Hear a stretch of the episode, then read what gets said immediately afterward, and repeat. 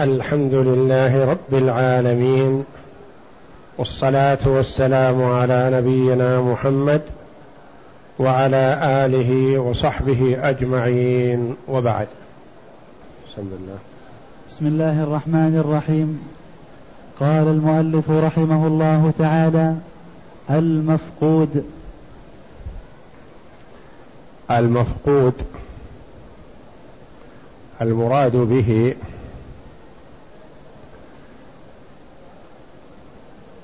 الرجل الذي فقده أهله وانقطع خبره لا يدرى عنه أحي هو أو ميت. في هذا الباب يذكر أحكام إرثه وأحكام الإرث معه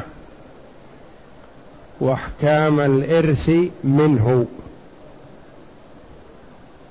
وارث وشريك في ميراث أو موروث. كيف العمل؟ والفقد في اللغة هو أن تبحث عن الشيء فلا تجده. كما قال الله جل وعلا في سورة يوسف قالوا نفقد صواع الملك. نفقده. بحثوا عنه فلم يجدوه.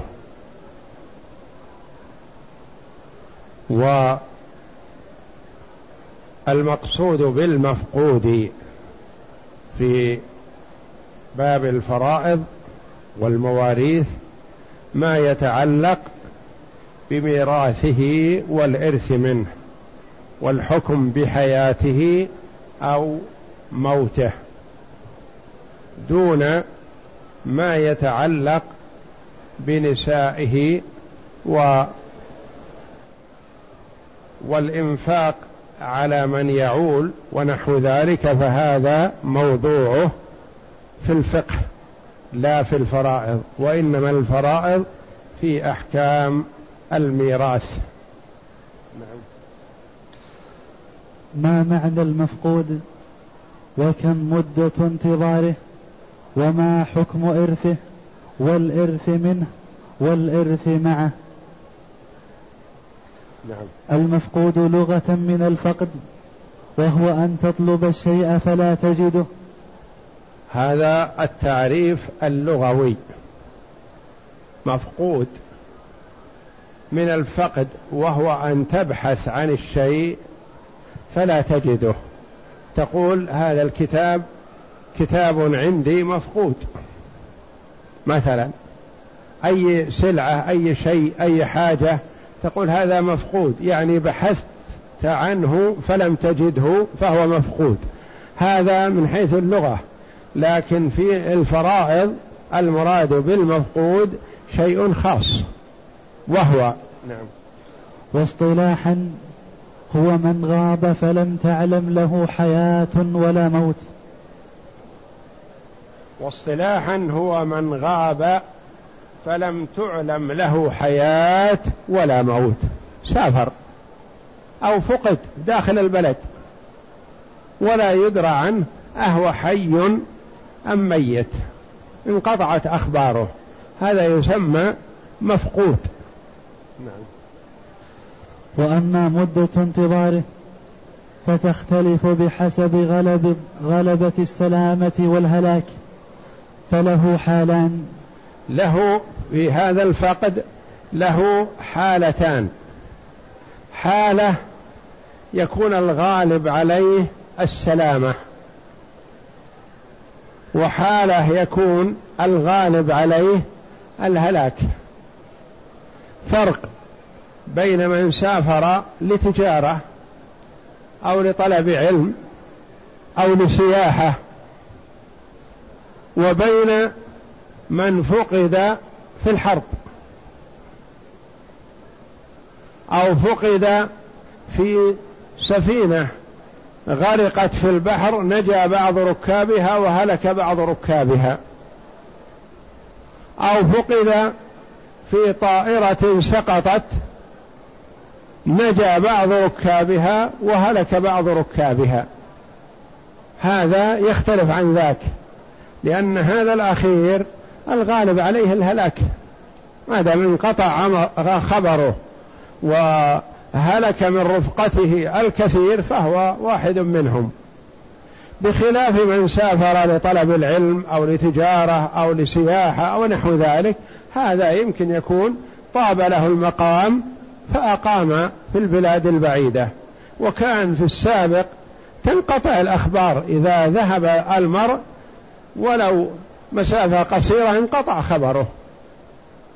بخلاف اليوم فاليوم والحمد لله ممكن العثور على الشخص بسهولة والبحث عنه في الدنيا كلها لأنها كلها أصبحت كبلد واحد أو ولاية واحدة.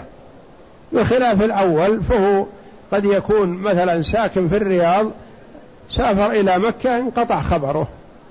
سكن له في مكان في شعب من الشعاب في مكة ما يدرى عنه. يأخذ وقت طويل لا يدرى هو حي أو ميت. أما اليوم لو سافر لأقصى الدنيا عرف في الرحلة التي سافر فيها ومتى وصل متى سافر ما أين استقر هل خرج من هذه البلد بجوازه وإقامته ونحو ذلك كل شيء معروف. نعم. الأولى أن يكون الغالب عليه السلامة كمن سافر لتجارة أو سياحة أو لطلب علم. أو ذلك فهذا ينتظر فيه تمام تسعين سنة منذ ولد. فإن فقد ابن تسعين اجتهد الحاكم في تقدير مدة الانتظار. في مدة الانتظار قالوا إذا كان غالب سفره السلامة سافر للتجارة وربح في تجارته واستقر. وانقطع خبره عن أهله. هذا الغالب عليه السلامة. فاختلف العلماء رحمهم الله في المدة التي تقرر لهذا حتى يحكم بموته. المذهب عندنا قالوا يقرر له تسعين سنة منذ يولد فإذا مضى عليه تسعون سنة منذ ولد ولم يتبين خبره يحكم بموته. أقوال للعلماء في التحديد منهم من قال ستين سنة ومنهم من قال سبعين سنة ومنهم من قال مئة سنة ومنهم من قال مئة وعشرين سنة لأن الأعمار قد تصل إلى مئة وعشرين سنة. وكلها أقوال تقريبية وتحري وإلا ما فيه نص سوى السبعين. السبعين ورد عن النبي صلى الله عليه وسلم قوله أعمار أمتي ما بين الستين إلى السبعين وقليل من يجاوز ذلك.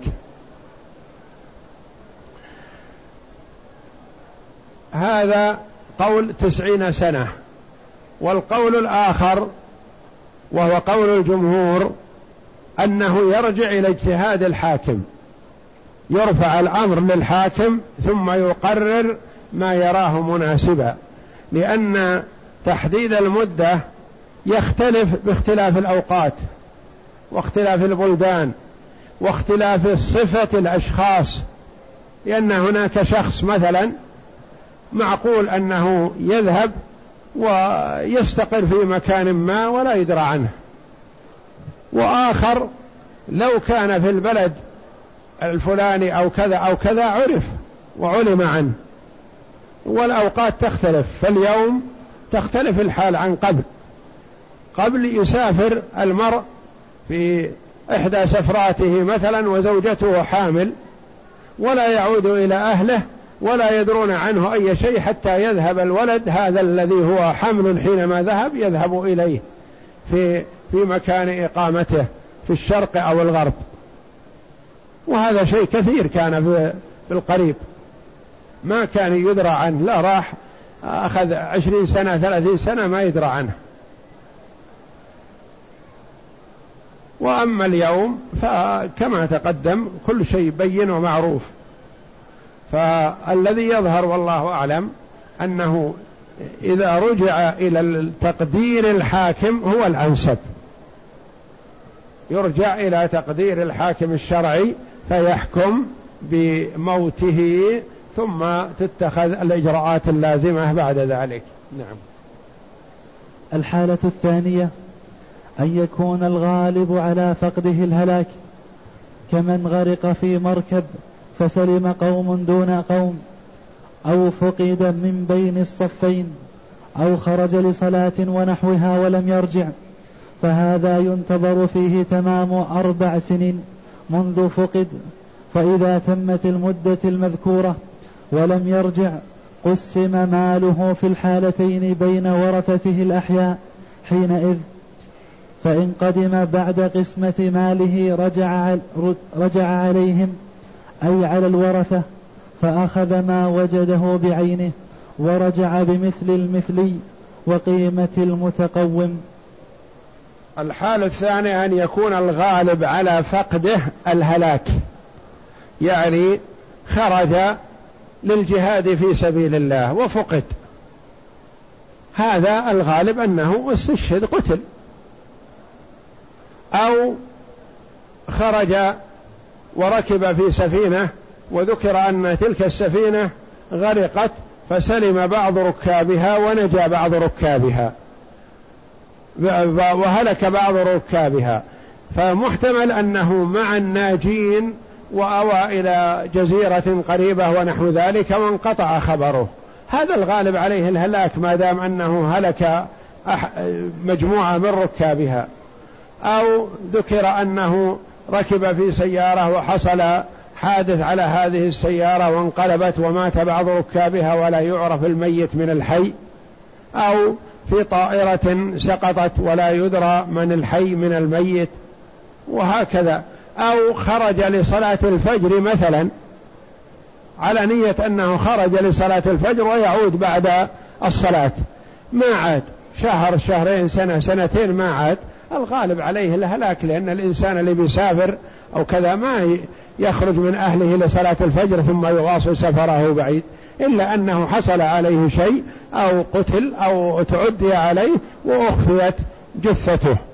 فالغالب في مثل هذا الهلاك فتقدر المدة أقل أربع سنين منذ فقد. وهذا والذي قبله كما تقدم الأولى أن يكون تقدير المدة كما يقرره الحاكم الشرعي. يحكم آه، يرفع الأمر له ثم يجتهد ويحكم بموته. ثم إنه قد يحكم بموته. ويقتسم ماله. وتطلق نساؤه منه يعني يحكم بأنها اعتدت وبانت منه وتتزوج. ثم يعود. ثم يعود. فإذا عاد يرجع له ماله وترجع له زوجته تعتد من زوجها الأخير الذي تزوجها وتعتد ثم تعود إلى صاحبها الأول ويعوض الثاني إلا إن أراد الأول أخذ مهره وإبقائها مع زوجها الأخير فله الخيار في هذا. إن شاء استعادة الزوجة وإن شاء أخذ المهر وتركها مع زوجها لأنها تزوجت بحكم حاكم. وكذلك المال قسم بين الورثة فيعاد إليه ماله. الموجود يأخذه غير الموجود لا يخلو. إن كان مثلي يعني له مثل فيعطى مثله.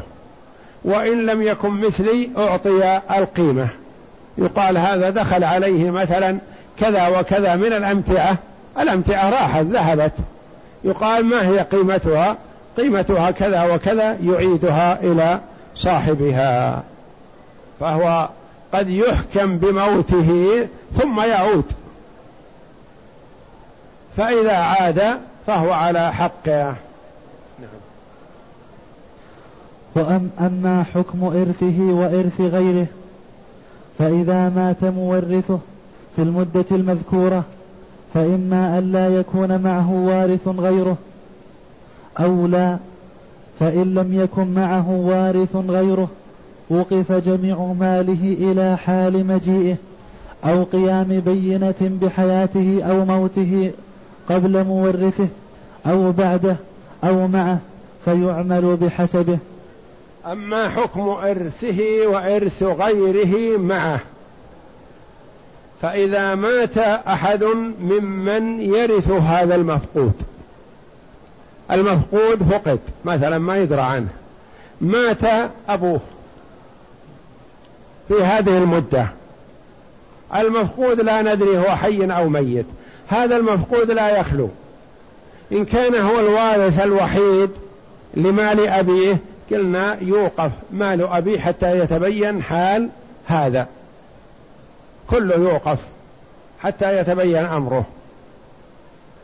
مثلا ليس هو الوحيد معه غيره. معه غيره. وغيره يريدون حقهم. يقول لم تحبسوننا؟ متى يأتي المفقود؟ أعطونا نصيبنا من الميراث. نقول نعامل شركاءه في الميراث بالأضر لهم من حال الحياة أو حال الموت. نعاملهم بالأضر. لهم احتياطا كما تقدم لنا في الخنثى أن نعامل شركاءه بالأضر حتى نحتاط ونحفظ الباقي حتى يتبين الأمر فيأخذه هذا الغائب إن جاء أو يرد على أصحابه. نعامله هو ومن معه بالأضر مثلا. قد يكون وجود كونه حي أضر لهذا الوارث مثلا. أو كونه ميت أضر لهذا الوارث مثلا. فنعامل من معه بالأضر حتى نحتاط ونبقي الزائد كما سيأتينا إيضاح هذا بالأمثلة إن شاء الله. نعم. فإن كان معه وارث غيره فله ثلاثة حالات. الأولى أن يرث في حال دون حال فهذا لا يعطى شيئا. أن يرث في حال دون حال. مثلا هلك هالك عن ابن مفقود وأخ شقيق.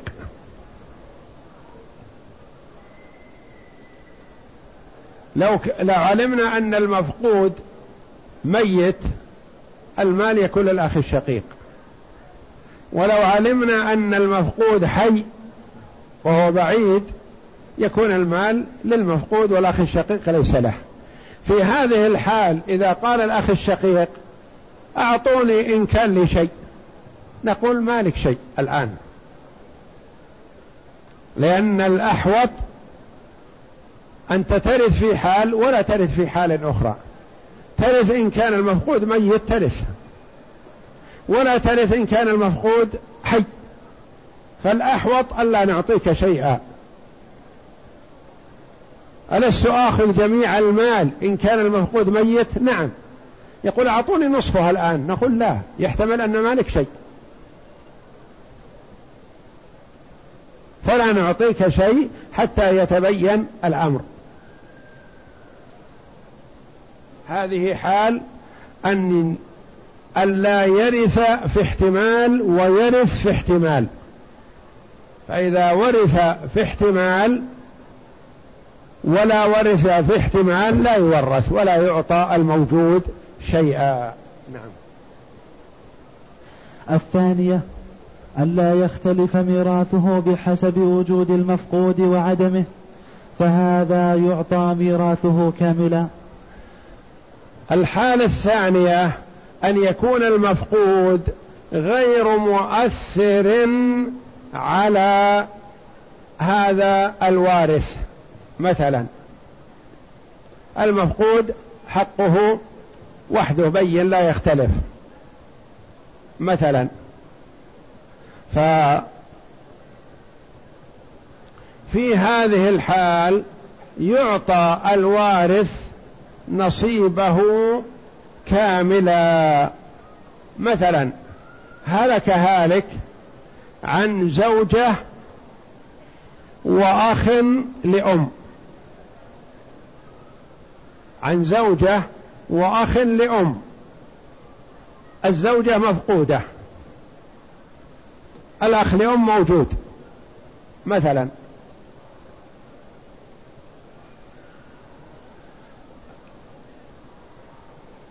الأخ لأم المشارك للزوجة لا يختلف ميراثه سواء جاءت الزوجة أو لم تأتي. هو لا يرث إلا السدس. فلا يختلف ميراثه فيعطى الأخ لأم في هذه الحال نصيبه الذي هو السدس ولا ينظر في موضوع الزوجة. لأن موضوع الزوجة يختلف مع أخ شقيق قد يأخذ المال كله أو يأخذ ثلاثة الأرباع أو نحو ذلك لكن مع الأخ لأم ما يؤثر عليه وجود الزوجة من عدمها وله السدس. وهكذا نعم. الثالث أن يختلف ميراثه بحسب وجود المفقود وعدمه. ففي هذه الحال يعامل بالأضر ويبقى الباقي إلى قدوم المفقود أو تبين الحال أو, مض أو مضي المدة. فإذا قدم المفقود أخذ نصيبه وإن لم يأتي فإن علم أنه فإن علم أنه مات بعد مورثه دفع نصيبه مع ماله إلى ورثته. وإن علم أنه كان ميتا حين موت مورثه رد الموقوف إلى ورثة الأول. وإن لم يعلم فحكم الموقوف له حكم ماله على المذهب خلافا للثلاثة ولباقي الورثة أن يصطلحوا على ما زاد على حق المفقود فيقتسموا. إذا اختلفت الحال إن كان موجود المفقود قل نصيب الوارث. وإن كان معدوم كثر نصيبه. في هذه الحال هي التي يعامل بالأضر. مثال ذلك هلك هالك عن ابنين وثالث مفقود. عن ابنين وثالث مفقود. الابنان وارثان لا محالة. المفقود حي أو ميت لكن يختلف ميراثهم. إن كان المفقود ميت فهما اخذ كل واحد النصف. وإن كان المفقود حي اخذ كل واحد منهما الثلث. ففي هذه الحال نعاملهما بالأضر ونحفظ الزايد. نحفظ الزايد للباقي إن جاء المفقود أخذه وإلا رد على أخويه. ما هي صفة العمل؟ لا أنت الله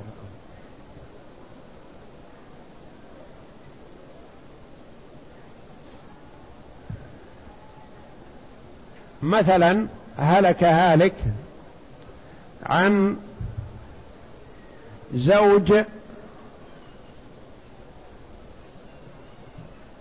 واخ وأخت شقيقة وأخت لأب مفقودة.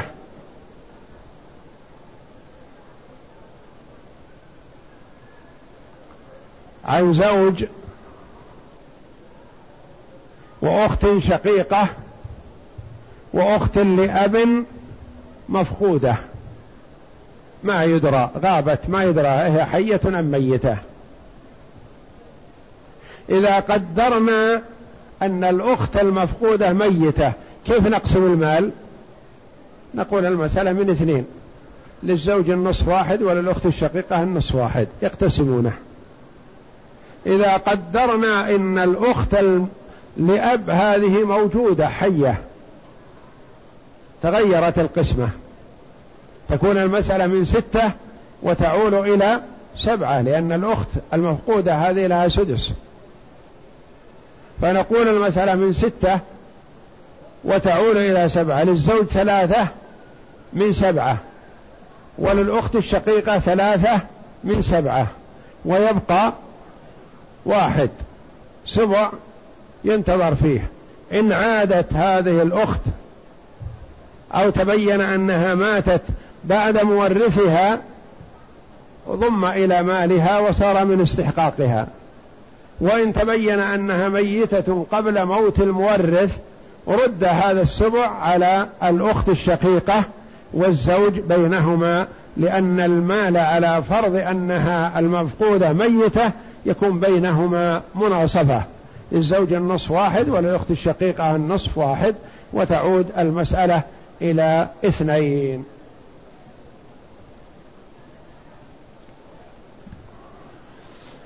هلك هالك عن ابن وبنت وبنت مفقودة. يعني عن بنتين إحداهما مفقودة وعن ابن. فكيف القسمة؟ مثل ما تقدم في قسمة الخنث المشكل. اولا نعامل الجميع بالاضر أيهما الاضر اعتبار الأخت المفقودة حية أو ميتة؟ اعتبارها حية لأنها تقاسمهم. إذا قلنا هالك عن ابن وبنتين إحداهما مفقودة نفرض أنها حية من أجل أن نقول المسألة من أربعة. للابن اثنان وللبنت الموجودة واحد ويبقى واحد ينتظر فيه أمر المفقودة هذه حتى نتبين الحال. هي حية فتأخذه أو ماتت بعد موت أبيها فيعود, فيعود هذا المال إلى ورثتها أم أنها ماتت قبل موت أبيها فيعود المال هذا لأخيها وأختها؟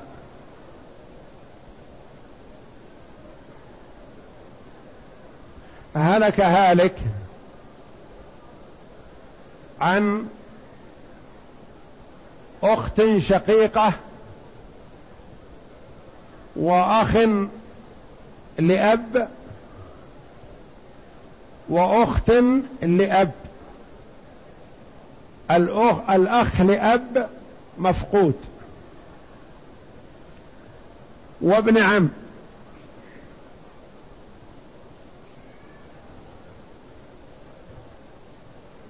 عن أخ شقيق.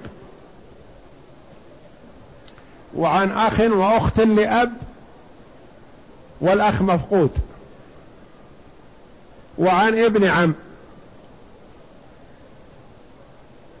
كيف القسمة؟ نقول حال الحياة. نقول المسألة من اثنين وتصح من اثنين. للأخت الشقيقة النصف واحد وللأخ لأب وأخته الباقي واحد من اثنين. رؤوسهم كم؟ ثلاثة. تضرب الثلاثة في الاثنين تصح من ستة. يكون للأخت الشقيقة ثلاثة واحد في ثلاثة بثلاثة. وللأخ لأب وأخته واحد في ثلاثة بثلاثة. لل أخ المفقود اثنان وللأخت لأب واحد. هذا حال الحياة. لكن لو فرضنا أنها حال موت مات تكون المسألة من كم؟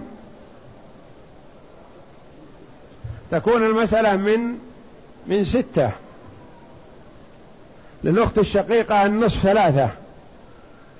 وللأخت لأبي السدس واحد تكملة الثلثين. والباقي لابن العم. اثنان. فتلك صحت من ستة وهذه صحت من ستة وينظر بين المسألتين وتستخرج الجامعة كما سيأتينا إن شاء الله. وهكذا أننا نجعل مسألة لحياة المفقود ومسألة لموت المفقود ونعامل الشركاء في الميراث بالأذر ونحفظ الزايد فإذا حتى يحكم الحاكم بموت المفقود.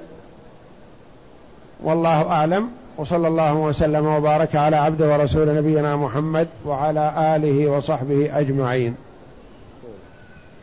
يقول السائل إذا اغتسل الرجل أو إذا إن كان عليه حدث أكبر يعني جنابة فاغتسل أو سبح في البحر أو في نهر فيكفيه هذا عن الوضوء.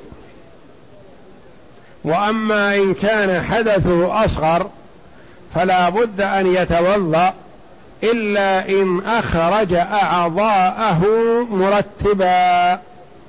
لأن الوضوء يجب فيه الترتيب كما أمر الله جل وعلا في آية المائدة.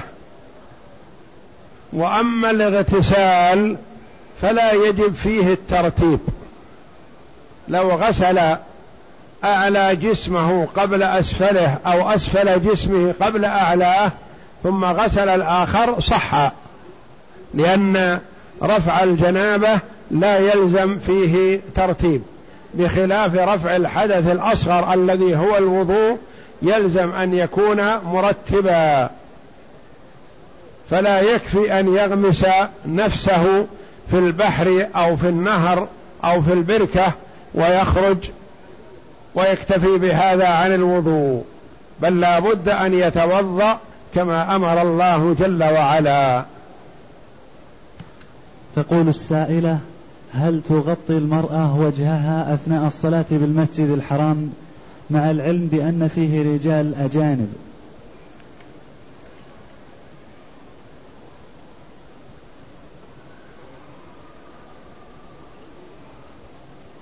هذا الذي يسأل عن كنايات الطلاق هذا والذي قال كذا وقال كذا هذا عليه الرجوع إلى المحكمة.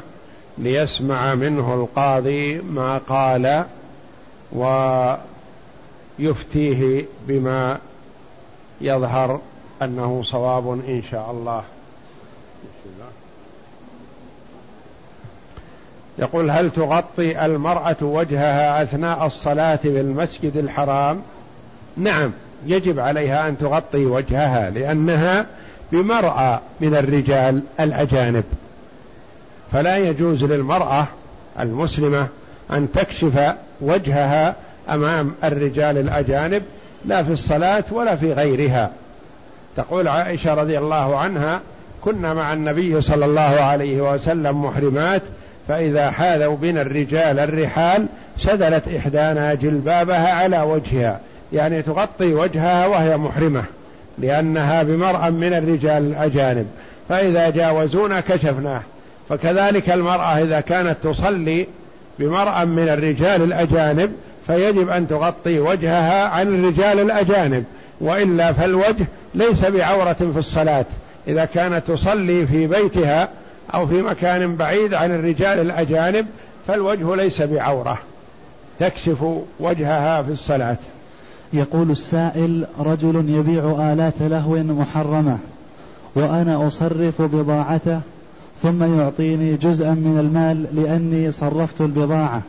فما حكم هذا المال؟ إذا كنت تصرف بضاعة حلال ويعطيك أجرتك أو سعيك من هذا التصريف فلا شيء عليك. وإذا كنت تصرف هذه الآلات التي هي آلات اللهو المحرمة فلا يحل لك ولا يجوز لك أن تعاونه في هذا ولا أن تأخذ أجرة على عملك لأنك بعملك هذا آثم.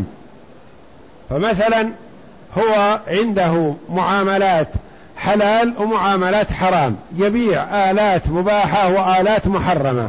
أنت تصرف الآلات المباحة وتأخذ سعيك منه أو مكسبك أو مقابل خدماتك لا بأس عليك. حتى وإن كان الذي يدخل عليه من مال أحيانا حرام. لا غبار عليك. أنت أخذت مقابل عملك وعملك حلال. لأن الصحابة رضي الله عنهم كان بعضهم يؤجر نفسه على اليهود في بعض الشيء من مدح الماء ونزحه ونحو ذلك ويأخذون أجرتهم من اليهود واليهود يتعاملون بالحرام. فإذا كانت أجرتك أنت مقابل عمل حلال فهو حلال لك. وأما إذا كنت تصرف هذه البضاعة الممنوعة المحرمة التي لا يجوز بيعها فأجرتك حرام حينئذ لأنك أخذت أجرة على شيء محرم. مثل من يأخذ أجرة على بيع الخمر. يقول السائل هلك هالك عن جد وأم وإخوة أشقاء وأخت شقيقة. أما بالنسبة للأم في هذه الحال فنصيبها السدس لا يختلف. جد وأشقاء وأخت شقيقة. وأم الأم لها السدس لا يختلف. وأما الجد والأشقاء فمحل خلاف بين العلماء رحمهم الله. بعض العلماء يسقط الإخوة والأخوات بالجد. فينزل الأب الجد منزلة الأب الذي يسقط الإخوة والأخوات. وبعض العلماء يشرك بين الجد والإخوة. أشقاء كانوا أو لأب فيشتركون وحكم الحاكم يرفع الخلاف. إذا تقدموا للمحكمة واجتهد الحاكم القاضي الشرعي وحكم بالمشاركة أو حكم بحجب الإخوة بالجد فحكم الحاكم يرفع الخلاف. يقول السائل إذا ذهب أحد للطواف أو الحضور إلى الدروس في الحرم وترك مكانه بعد صلاة الفجر فهل لا يكون له أجر الجلوس حتى طلوع الشمس؟ لا بأس عليه إن شاء الله. لأنه ليس المقصود أنه يبقى في مكانه الذي ركع وسجد فيه لا يتغير. وإنما المقصود والله أعلم أنه يبقى في المكان الذي صلى فيه يعني في المسجد الذي صلى فيه. أنت صليت مثلا الفجر مثلا في الصف الأول ثم تكاثر الطائفون فرجعت إلى الخلف أو قمت وطفت معهم. أو قمت إلى حلقة من الحلق فأنت في مصلاك أنت في المسجد الذي أديت فيه الصلاة ما خرجت. فلك أجر المكث إلى طلوع الشمس والصلاة بعد ارتفاعها قدر رمح. يقول السائل هل تجب الزكاة في الوقف الذي أوصى به الموقف للمحتاجين من ذريته؟ إذا كان الوقف على الفقراء أو المساكين أو طلبة العلم أو المساجد أو الجهاد في سبيل الله أو نحو ذلك من الأمور العامة فليس فيه زكاة لأنه ليس ملك لأحد. أما إذا كان ريع الوقف مثلا يعود إلى الورثة أو إلى الأقارب ونصيب كل واحد منهم نصاب فإنه تجب فيه الزكاة حينئذ لأنه مملوك لشخص. أما الذي على وجه القربة وليس ملكا لشخص معين فإنه لا زكاة فيه. يقول السائل هل تجوز الصلاة على الجنازة مرتين؟ أي نفس الشخص يصلى عليه مرتين كل واحدة في مسجد مختلف. هذا إذا اتخذ عادة مثلا فلا ينبغي مثل هذا لأن هذا خلاف سنة رسول الله صلى الله عليه وسلم. يعني كأن ينقل الميت يصلى فيه في المسجد هذا ثم يتبعه الجماعة ويصلون عليه في المسجد الآخر ونحو ذلك هذا لا يليق ولا يصح. وأما إذا كان مثلا صلي عليه في مكان وأريد دفنه في مكان آخر ونقل كما هو حال بعض الأموات يوصي بأن يدفن في المكان الفلاني يتوفى في الرياض فينقل إلى مكان آخر مثلا. يصلى عليه في الرياض ثم ينقل إلى المكان الآخر فيصلى عليه هناك مثلا. وممن حضر الصلاة في الرياض يصلي عليه في المكان الآخر فلا حرج. ما يظهر أن فيه مانع والله أعلم. تقول السائلة وك أوكلت أحد أوكلت أحد النساء محرمها في رمي الجمار في اليوم العاشر وهي مستطيعة للرمي فهل يجوز ذلك؟ الاستطاعة تختلف. إن كانت تستطيع الرمي بلا مشقة وتصل إلى الجمرة بلا مشقة مثلا ووكلت فلا يصح. لا يصح أن توكل وهي قادرة على الرمي. أما إذا كانت غير قادرة بسبب ضعف جسمها بسبب مرضها بسبب ثقلها أو كبرها بسبب بعد المسافة وعدم قدرتها على المشي ولا يتيسر لها ركوب أو نحو ذلك من المبررات فالذي يظهر والله أعلم جواز ذلك. لأنه ليس المقصود عدم القدرة عند الجمرة فقط قد تكون قادرة عند الجمرة لكن متى تصل الجمرة؟ ما تستطيع الوصول إلى الجمرة؟ فوكلت من يرمي عنها فلا بأس عليها إن شاء الله. يقول السائل ما معنى العول في الميراث؟ العول إذا قلت الأنصبة وكثرت السهام في الفريضة وهذا في باب الفرائض واضح. يعني كأن تعطى الأم يكون لها السدس وتعطى السبع أو الثمن أو التسع أو العشر وفرضها السدس ولا تعطى إلا العشر بسبب العود.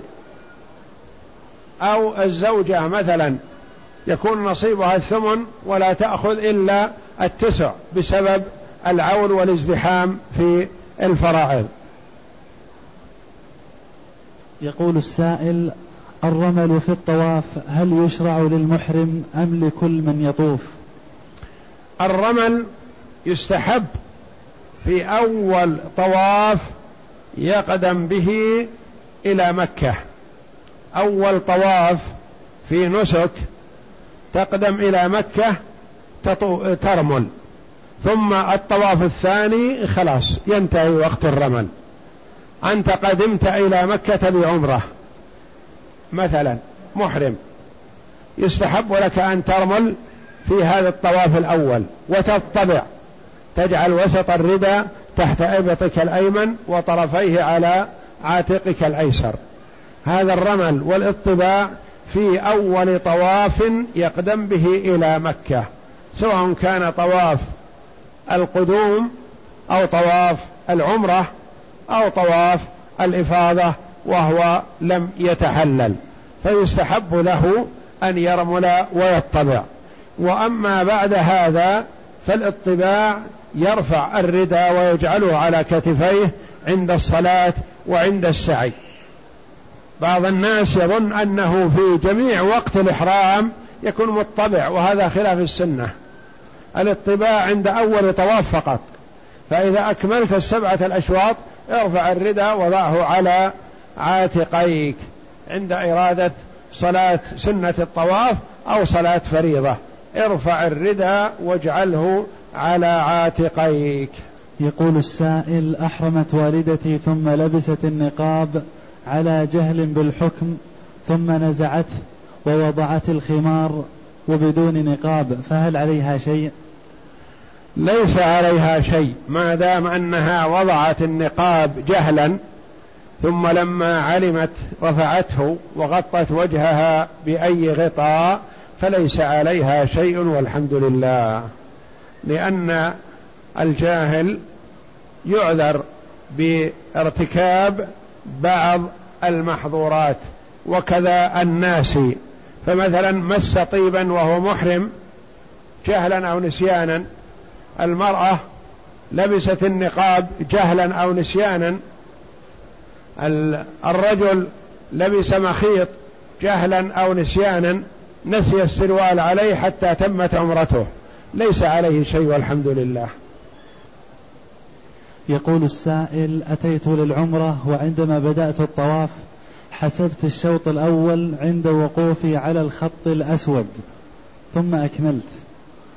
هذا صحيح هو مبدأ الطواف. الخط هذا ما كان موجود في الصدر الأول وإنما جعل علامة على محاذاة الحجر الأسود. فيبدأ الإنسان بالطواف بمحاذاة الحجر الأسود أي على هذا الخط. هذا جعل علامة على محاذاة الحجر الأسود. يقول السائل عملت عمرة لنفسي اليوم وأريد أن أعمل عمرة لأم المتوفاة. فهل أمكث ثلاثة أيام حتى أكون من أهل مكة؟ المكث ثلاثة أيام ما ورد أنه يجعلك من أهل مكة لأن أحيانا مكثك وجودك في مكة دقيقة واحدة تكون من أهل مكة.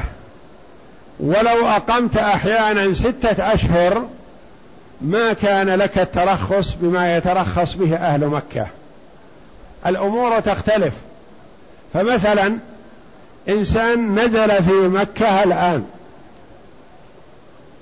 وجاء شخص ليوزع صدقة على فقراء الحرم. نقول هذا من فقراء الحرم ما دام أنه فقير. يقول الآن ماله خمس دقائق وصل. نقول ولو أنه أقل من ذلك. يعتبر ما دامت قدماه في مكة فهو يعتبر من فقراء الحرم. شخص مثلا جاء للحج والعمرة ويريد السفر إلى بلاده بعد كذا شهر.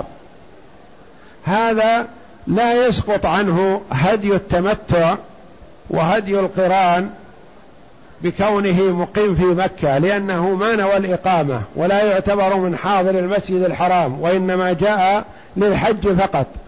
فهو إذا اعتمر في أشهر الحج يكون يجب عليه هدي التمتع وهدي القران إن أتى بهما أتى بالعمرة في أشهر الحج. والقادم إلى مكة بعمرة ما أحد يقول إنه إذا جلس في مكة ثلاثة أيام أصبح من أهل مكة يحرم من أي مكان شاء. لا. القادم إلى مكة بعمرة لا يحسن أن يخرج للإتيان بعمرة أخرى. ما دام أنه قدم مكة بعمرة فلا يحسن أن يخرج للإتيان بعمرة أخرى. إن سافر ولو في يوم أدائه العمرة مثلا اليوم اعتمر في الصباح ثم رغب في السفر إلى الطائف أو إلى المدينة أو إلى جدة أو إلى أي مكان. بعدما انتهى غرضه من سفره عاد إلى مكة يعود إن شاء بعمرة ولو في نفس اليوم. لو اعتمر في الصباح ثم خرج إلى جدة لمراجعة أمر من الأمور فأنهى عمله العصر أو قبل العصر ورغب في العودة إلى مكة إن شاء أن يعود إلى مكة معتمرا. فنقول المقيم بمكة الموجود في مكة لا يحسن أن يخرج من أجل أن يأتي بعمرة. ما دام حديث عهد بعمرة. القادم إلى مكة يحسن أن يقدم إلى مكة بعمرة ولو أنه اعتمر أمس. اعتمر أمس مثلا وخرج وأراد العودة إلى مكة. نقول لا تحرم نفسك ما دمت قادم إلى مكة فاجعل قدومك إليها بعمرة. يقول السائل حضرت إلى مكة ومعي عائلتي. للمرة الثانية على مدى سنتين وعندي طفل يبلغ عمره ست سنوات وفي هذه السنة سبع سنوات وكل مرة يحرم من الميقات معنا وعند وصولنا لا يؤدي العمرة ويحل إحرامه فما هو الحكم؟ يجب على من أدخل الصغير في النسك أن يخرجه منه. ولا يجوز للمسلم أن يدخل الولد الصغير في النسك يجعله يحرم ثم يحلله قبل أن يؤدي نسكه. فهذا جهل منه والولد هذا الذي أحرم مستمر على إحرامه حتى يؤدي نسكه. فما من عبادة نفل أو فريضة دخلت فيها إلا وأنت في حل من النافلة إن شئت أن تلغيها سوى الحج والعمرة. أنت دخلت في الصلاة الفريضة نقول لا يحل لك أن تخرج منها إلا لمبرر شرعي. دخلت في نافلة صلاة فعرض لك أن تبطلها وتنصرف لا حرج عليك ولا إثم. إلا أنه يحسن الإتمام لكن إذا أبطلتها فلا حرج ولا إثم. الحج إذا دخلت فيه يجب أن تتمه إلا إن كنت محسر العمرة دخلت فيها يجب أن تتمها إلا إن كنت محسر الصغير مثلا نويت له الإحرام وأحرم فلما دخل مكة أبى أن يطوف وأبى أن يسعى وخلع ملابس الإحرام ولبس ملابسه العادية. لا هذا بذمتك لأنك أنت أدخلته في نسك فأخرجه منه. لا تتركه أبدا في هذا النسك محرم حتى لو خلع ملابسه ولا يزال محرم على الإحرام الذي أدخلته وأنت فيه. فيجب على ولي الصغير أن يتنبه لهذا الأمر. سواء كان مع أبيه أو مع أمه أو مع أخيه من نوى عنه يجب عليه وجوبا أن يخرجه منه. ولا تتركه في النسك مستمرا لأنه ما دام لم يطف ولم يسعى ولم يقصر من رأسه فهو لا زال في نسكه. فما دمت أدخلته في النسك فيلزمك أن تخرجه منه. حتى ولو خلع ملابس الإحرام ولبس ملابسه العادية أعدها عليه وجهله في هذا لا يضر. أعد عليه ملابس الإحرام وخذ بيده وطف به واسع به ويكمل نسكه ويقصر وقد حل من عمرته. يقول أريد أن أشتري أرضا فعينت العقار وطلبت من شخص أن يشتريه لنفسه ثم يبيعه علي بالتقسيط. إذا كان اتفاقك أنت وإياه هذا بعدما صار العقار في ملكه فلا بأس. تقول لي رغبة في الأرض الفلانية عند فلان فذهب واشتراها. ثم قال لك أنا اشتريتها منه بمئة وأريد أن أبيعها عليك بمئة وعشرة مقسطة كذا وكذا. فاتفقتم على هذا فلا بأس. لأن الاتفاق بينكم حصل بعدما تملك هو العقار فلا بأس. أما أن تتفقا على السعر فلا يجوز